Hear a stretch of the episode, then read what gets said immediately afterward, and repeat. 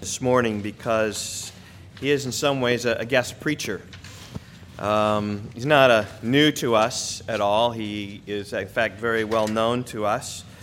But, but Gage will be um, preaching this morning. And for the last year or so, we've seen Gage lead worship. Uh, he's normally been standing over here, uh, done an excellent job. We've seen his growth uh, in that as he's brought us into the Lord's presence uh, for leading in song. And, and I've told Ryan, I said, one of the things it's helpful for us to have Gage lead us in worship, helpful to have other people rather than uh, just you.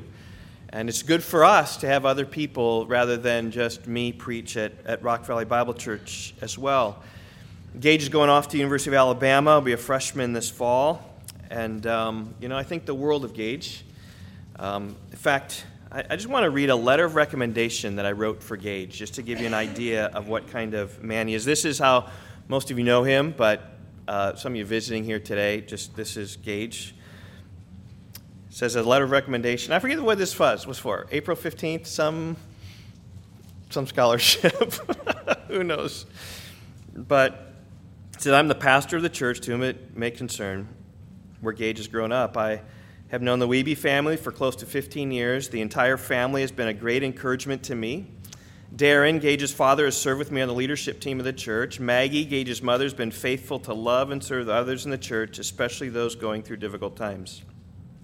Gage's character is consistent with his parents' example. He's a faithful and dependable young man who demonstrates his care for others. He is hardworking, responsible. When tasks are given to Gage, he completes them. I've seen him choosing the righteous way, even when it's not convenient or easy. Gage's giftedness is rare. He's a tremendous athlete. He's played football, basketball, soccer, and track. He especially starred in soccer and track. He's played a crucial role in all the teams he's played. Further, Gage is an excellent student. I don't have the details, but I'm sure he's near at the top of his class. You were Gage, yes? Somewhere? Uh. you don't know, he was. Further, he has taken many junior college classes for dual credit in his days in high school. He's the epitome of everything you want in a student athlete. Finally, Gage is a leader. People look up to him and follow him at school, on his teams, and with the youth at church. He's even led our church, over 100 people, in worship on a number of occasions, providing spiritual direction to the entire congregation. People have responded very well. His spiritual maturity and music ability is evident to all. Said I would highly recommend Gage uh, he would always be welcome on my team. And uh, so it's a privilege for me just having pastored Gage since, I'm not sure I've known you since you've been like three, two. maybe yeah. two. And it's just fun to, to see. and I just know the Lord will use him as he goes off to college with opportunities of leading worship. It's just equipped him. And I've told Ryan this, I've told you this, Gage, as well. Just your opportunity here to lead us in worship will give you more of a comfort, whatever college group you're involved with down in Alabama. And in the same way, just to Gage I, over the last six months or so, have been meeting weekly, just talking about Bible study and Bible interpretation, how to study a text, and um, it just seemed appropriate for him, as Psalm 103 was a, a, text that really gripped him in, in the past, still does, about how to take that and how to turn that into a message. And just uh, as he speaks today, it's sort of like a, an exam, final exam of our time together, not really. Um, but it's an opportunity really just to further equip Gage as we send him out. I'm going to miss him, and I know, Maggie, you're going to miss him more than, than I will, and, and Darren um, will uh, as well. But we are, we're thankful uh, to Gage. And so come and open the word to us. I know you're going to be encouraged.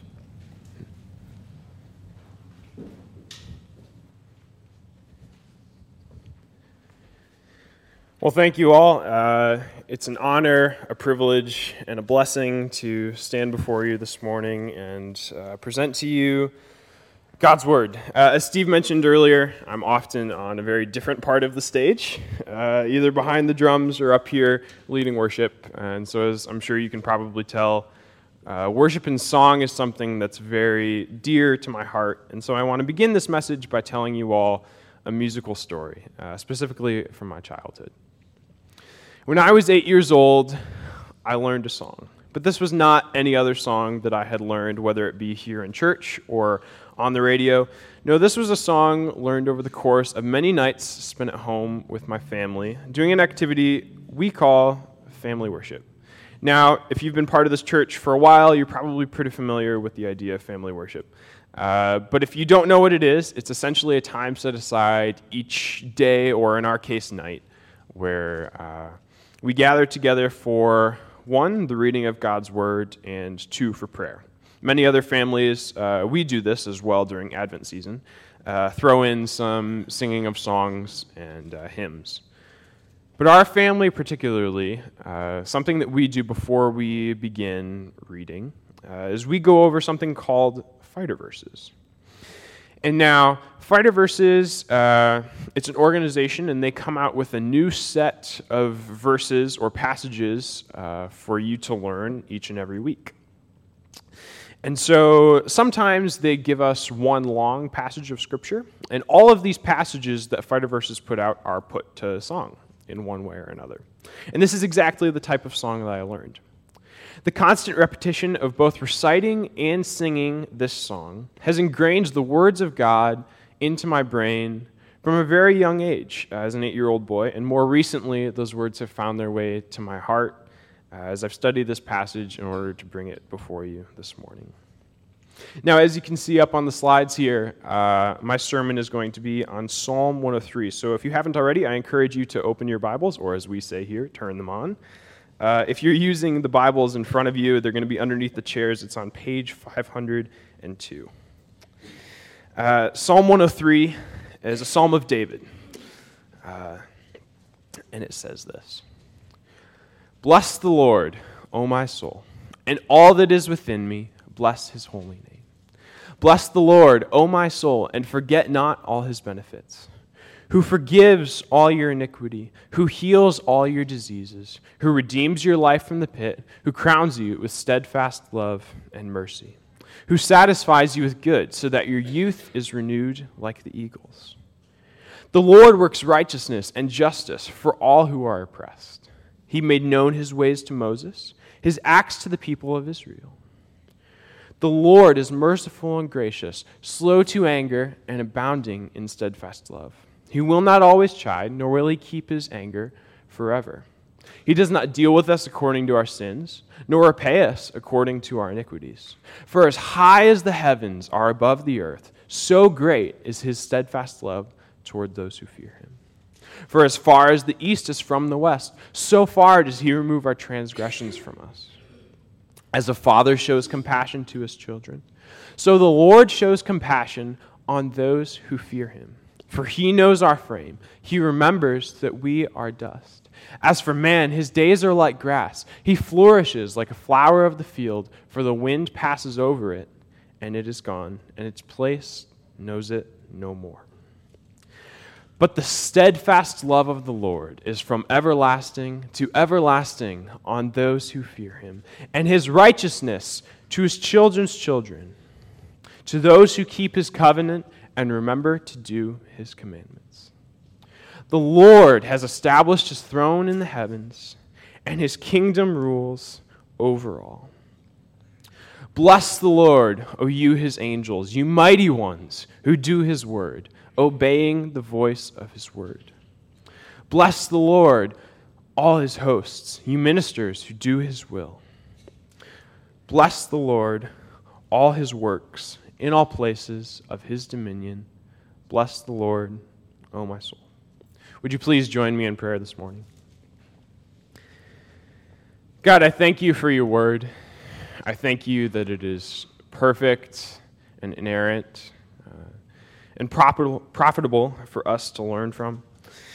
I pray that you would use me um, as an instrument to speak to the hearts of people, that you would cut hearts open, God that these words would find their way deep into their heart and root themselves, that they might grow, and that these people might bear fruit. I pray that the words that I speak would not be my own, but that they would be yours alone, O oh God. And that you would just give me strength and confidence as I present your message to your people this morning. It's in your name we pray. Amen. Well, before we uh, dive into the text here, I want to preface by saying that the most memorable part of Psalm 103 has always been the first line. And it says this Bless the Lord, O my soul. The command to bless the Lord is repeated six times throughout the chapter, twice at the very beginning and four times at the end. This, of course, makes it an appropriate title for my message this morning, as you've already seen Bless the Loving Lord. Why loving? Well, I could have titled it Bless the Gracious God, since verse 8 specifically tells us that the Lord is merciful and gracious. But I could have also titled it Bless the Glorious God, referring to verse 19 when David speaks of the Lord's kingdom and how God is exalted in the heavens, as we read earlier. However, I believe that loving is the word that best suits uh, specifically verses 3 through 19, the best. And it's for a few reasons. Uh, one, the term steadfast love appears four times throughout those verses, and the surrounding text elaborates on how God's steadfast love is displayed to us. Second, uh, if you'll notice something strange, uh, the word God is not actually used once throughout Psalm 103. In fact, actually, he, David uses the term the Lord. And if you know your Bible translation history, you know that the Lord uh, was the Hebrew personal name for God. Uh, we don't have a perfect English translation for it, but we traditionally say Yahweh or Jehovah. This means that David was describing the person of God, the one who has a deep and intimate relationship with us. So naturally, David must be speaking of God's love. So, Bless the Loving Lord is our title. But why? Why are we commanded to bless the Lord? Well, our answer comes right here in verses 1 through 5. They say this Bless the Lord, O my soul, and all that is within me, bless his holy name. Bless the Lord, O my soul, and forget not all his benefits, who forgives all your iniquity, who heals all your diseases, who redeems your life from the pit, who crowns you with steadfast love and mercy who satisfies you with good, so that your youth is renewed like the eagles. My first point says this Bless the Lord for his benefits. And this comes directly from verse 2 Forget not all his benefits. And we see what those benefits are throughout the remaining three verses of the text. He forgives all our iniquity, he heals all our diseases, he redeems our lives from the pit of despair, raises us up, and crowns us with steadfast love and mercy, then satisfying us with good, so that our youth is renewed like the great eagles, that we might further his kingdom. We are called to bless the Lord from bringing us from the darkest night to the brightest glory. He takes our brokenness and strengthens us to do his work. And as a result of that, how can we not bless a God, bless a Lord who has loved us so? But let's dig a little bit deeper into these verses and look at the first part of my point, the command I mentioned earlier bless the Lord. Now, I just finished taking a literature and composition class. And dissecting poems was a very common task that we did. And now, as I'm sure you all know, the Psalms are poetry. So I'm going to be applying a lot of the same concepts that I learned in that class to Psalm 103. In fact, I'm going to be adding so much poetic analysis that I could have added that as a subtitle to my message. I could have called my message also, Bless the Loving Lord, a Poetic Analysis. Uh, but I figured on the website it would probably seem like a pretty boring sermon to listen to. But when writing essays about the poems in this class, we asked two questions to find the main meaning behind a poem or the message. And these are called what and how questions. We're going to look at the how question first. And the question is this How do we bless the Lord? Well, I think that our answer comes along in verse 1. Look at this all that is within me, bless his holy name. How do we bless the Lord? With everything in us. We are called to glorify God with our time, our talents, our resources, even our soul. And yet, not one of those things was not given to us by God, right? We've got that double negative, it's a positive. So, how much more should we seek to glorify that God in return? And as this, as this isn't good enough, uh, we somehow still get benefits from all of this. That brings me to the second question, the what question. And it, what do the benefits look like? We've already looked at what the benefits are. But what do the benefits look like for us in our life on earth? Is it possible that we might not see the effects of these blessings right away? Take, for example, um, verse 3 uh, believers who have been healed of a disease. Um, there are a lot of believers who have died of diseases. Does that mean that the Lord heals all our diseases? On earth? No, not necessarily. But if we look in context, it can be connected to the first half of that verse when David says that it's the ultimate disease of sin that the Lord cleanses us, that he heals us from. Only Jesus and the salvation that he brings by grace through faith can help cure or heal that disease. A similar example can be found in verse 5. Your youth is renewed like the eagles. Now, there's a lot of us who, the older we get, we're not going to find renewed strength. We're not going to be as physically abled as we once were. But in context, David is saying that God renews our strength to run the spiritual race set before us. See, Jesus has paid the penalty, bearing the weight of all of our sin, so that we can run that race, right? The Olympics are going on right now. We're running that race. But we can run it free of sin. We can run it free of that weighty burden, all because of Jesus and his death, resurrection.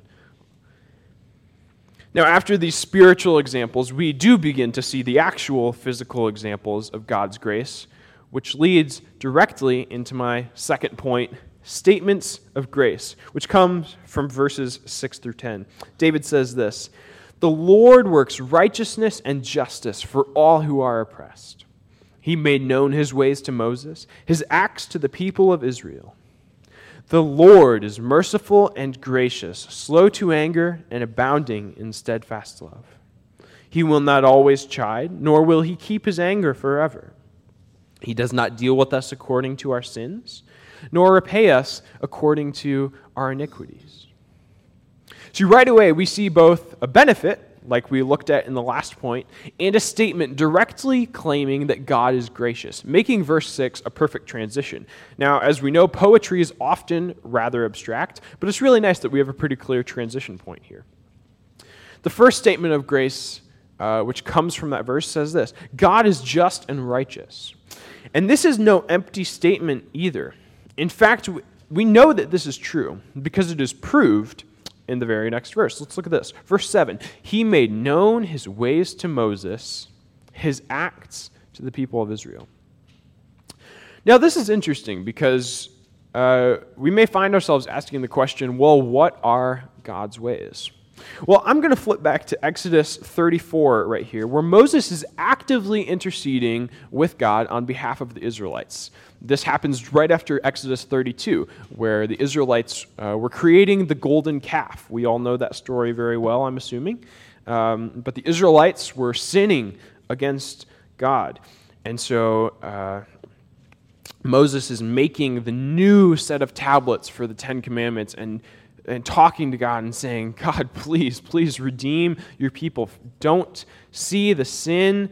I will, I am coming before you that they might uh, still have your blessing. And so the Lord, when speaking to Moses, he says this in Exodus 34, uh, specifically verses 6b and 7a. They say this.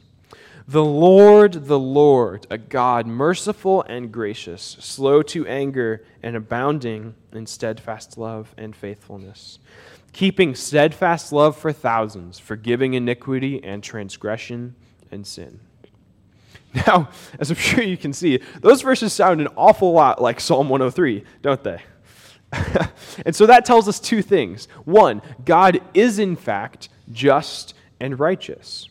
He redeemed his chosen people, the Israelites, from captivity, and he didn't see their sin. Instead, he forgave their iniquities and he renewed the covenant and the commandments. The second thing we see uh, come in the remaining verses from Psalm 103, verses 8 through 10. The verses in Exodus 34 are, telling, are God telling Moses what his ways are. And of course, they match up perfectly. So, in context, these verses are saying that God saw the sin of the Israelites, but he was merciful and gracious. And so, how much more is God gracious to us? How much more deserving of sin are we than the Israelites? And God still sees our sin as nothing. This is a perfect parallel to God sending his only Son to die on a cross for our sin, despite the fact that we deserved nothing but eternity in hell. But this concept of God's grace doesn't stop there. In fact, David writes another six verses on the idea.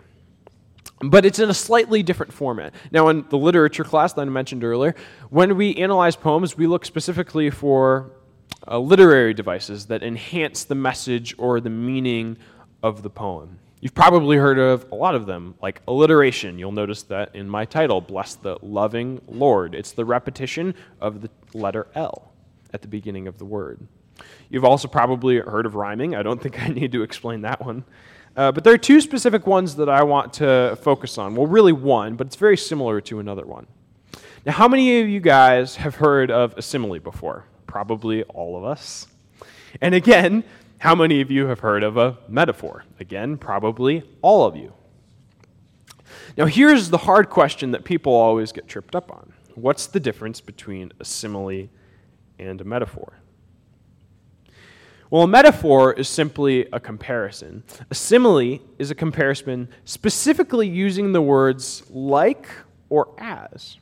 And David employs the use of these similes to really drive home this idea of God's grace. Thus, I have appropriately called my next point similes of grace, which comes from verses 11 through 16. They say this For as high as the heavens are above the earth, so great is his steadfast love toward those who fear him. As far as the east is from the west, so far does he remove our transgressions from us. As a father shows compassion to his children, so the Lord shows compassion to those who fear him. For he knows our frame, he remembers that we are dust. As for man, his days are like grass. He flourishes like a flower of the field, for the wind passes over it, and it is gone, and its place knows it no more. Now, as you can see from all of these verses, uh, there are a lot of similes. There's four of them specifically. We see for as high, as far, as a father, as for man. And all of these are aligned with a statement of grace or God's ways. Our first simile in verses 8 and 11 speak of the Lord's love, which of course complement our title.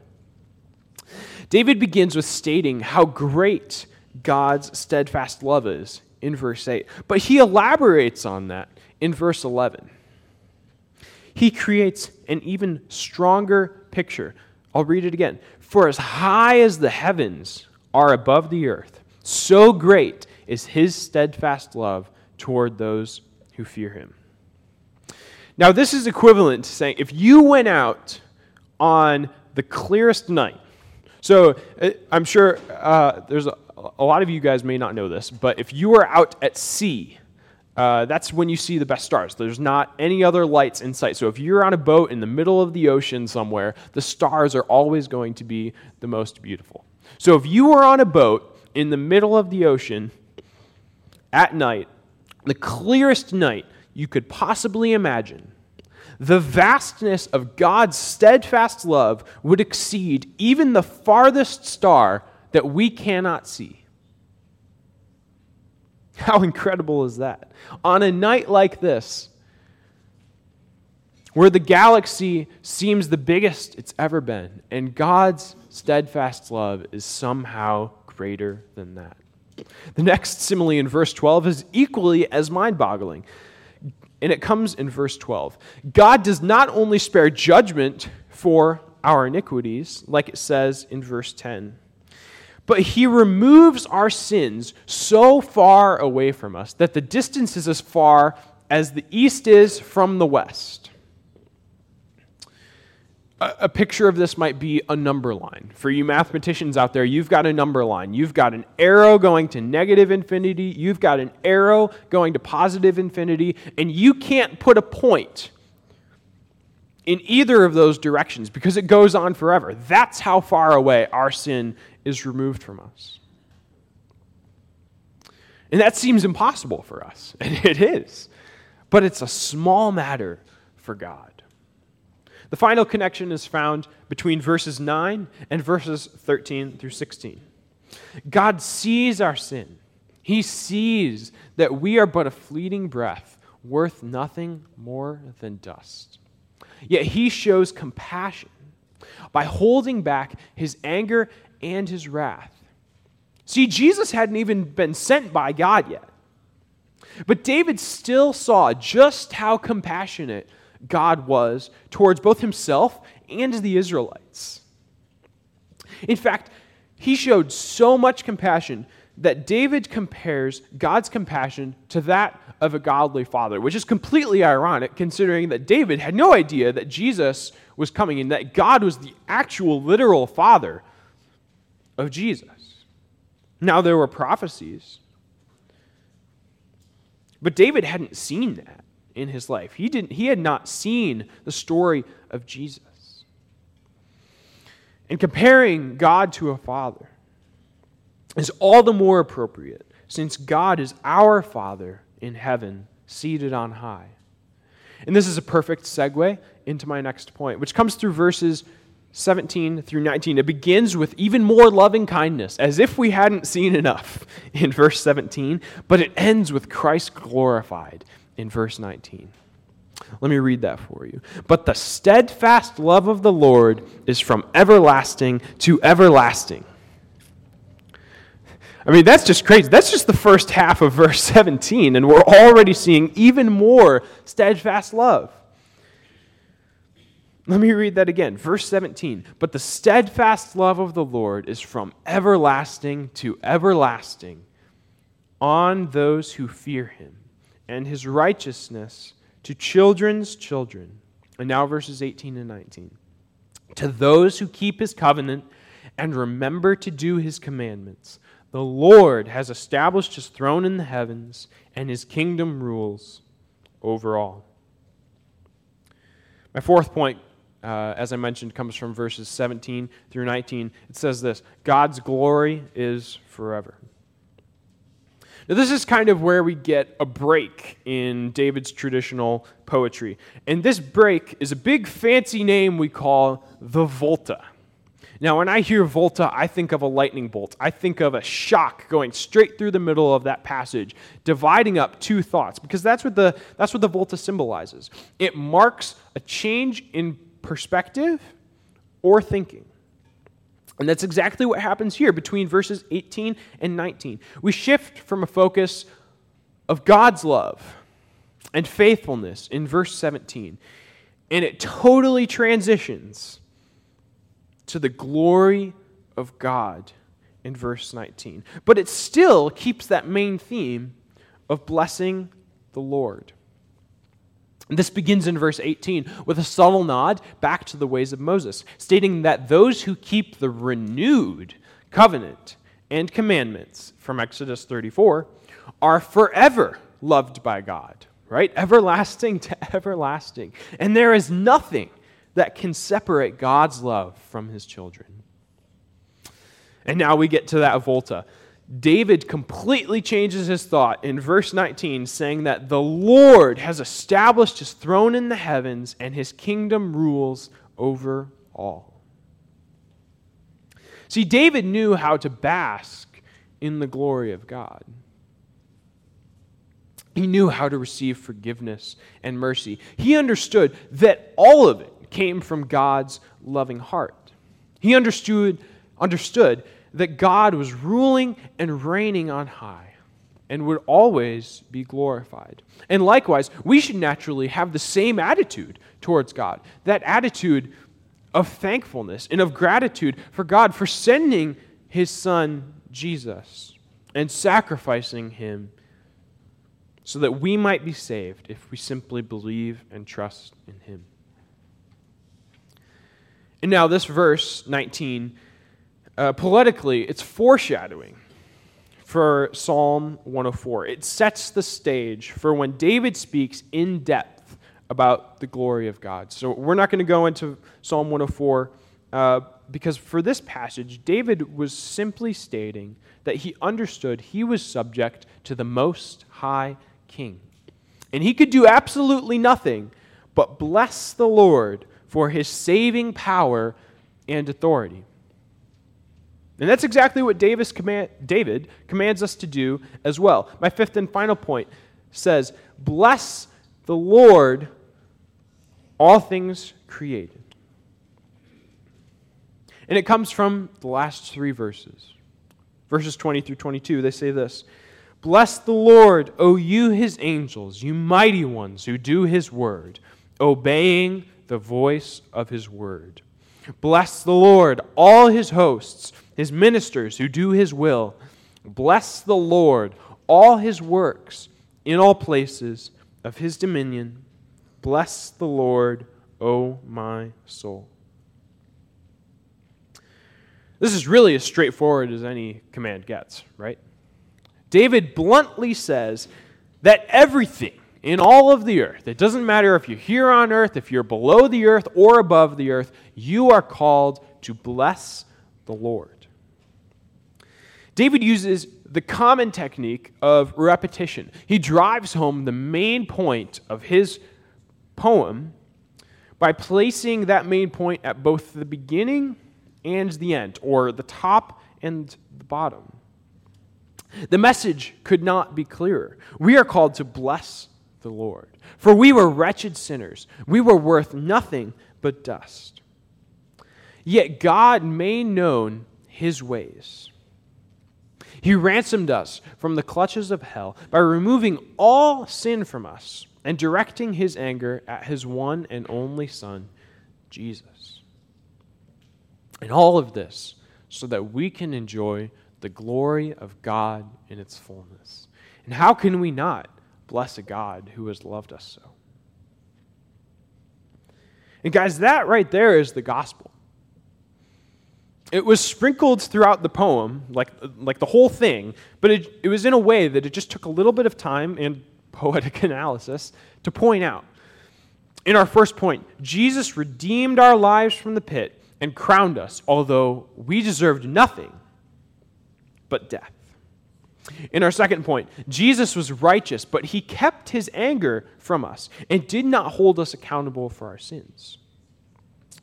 Rather, in our third point, Jesus showed compassion despite our frail frame and cast out our sin entirely by his death, so that in our fourth point, Jesus could be glorified at the Father's right hand because of the great love with which he cleansed us. And of course, our fifth point, we are called to bless that, that loving Lord, Jesus, for his atoning blood. For he was born of a virgin, lived a perfect, sinless life, yet was crucified, although he deserved nothing. He paid the death penalty for all of our sins by dying on that cross, rising again, and being lifted up so that we might be glorified with him at the Father's right hand because of the great love. And how can we not bless such a gracious God, a glorious God, or a loving Lord. As we close today, I want to challenge all of you. We are called to bless the Lord. But are we doing that? Are we doing that individually? Are we doing that in our families? Are we being diligent in setting aside specific time so that we might bless the Lord? Because I want you to think back to what impacted you as a child. For me, it was family worship and the constant repetition of Psalm 103. But for you, it might have been a different kind of song, a book, a movie, a person. Think of the effect that that thing has had on your life from when you were eight years old. And how can you change that to make Scripture your lasting memories? How can you teach your kids and your grandkids the ways of God? How can you bless the Lord and bask in the glory of God? And that's with, with worship. And so, why not introduce family worship so that they might remember their favorite Bible song or psalm or verse from when they were eight? Before and after the service, we've got a slideshow that, uh, that goes up here, and always, every Sunday, um, we have fighter verses. The fighter verse of the week is on that slideshow. And we talk about it in prayer meeting at 9 o'clock. It's been the prayer of the elders for a long time that prayer meeting be just as full as the Sunday service. And we found that often that's not the case. So, how can we bless the Lord? Maybe by learning those fighter verses, as I encourage you all to do. I encourage you to introduce that in your homes. And that's my challenge to you that you might be so grateful and thankful to the Lord for his loving kindness and grace and mercy towards us that we can do absolutely nothing but simply bless him. Let's pray. God, I thank you for this opportunity to come before your people and bring the word. I thank you um, for how you revealed yourself to me, and I pray that you would reveal yourself to all the people who hear this message. God, I pray that this message did cut hearts deep. I pray that it did convict. And I just pray that we would go from here blessing you for all that you've done in our lives. God, we love you and we thank you and praise you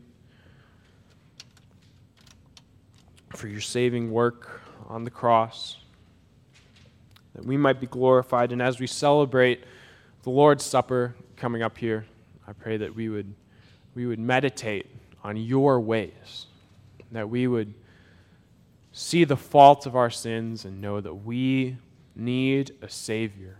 And if we are saved, we are called to partake in communion. And so that is what we are going to do here. Pray that we would go forth from this place um, encouraged, that we might enjoy your grace and extend your glory to all the ends of the earth and bless loving Lord.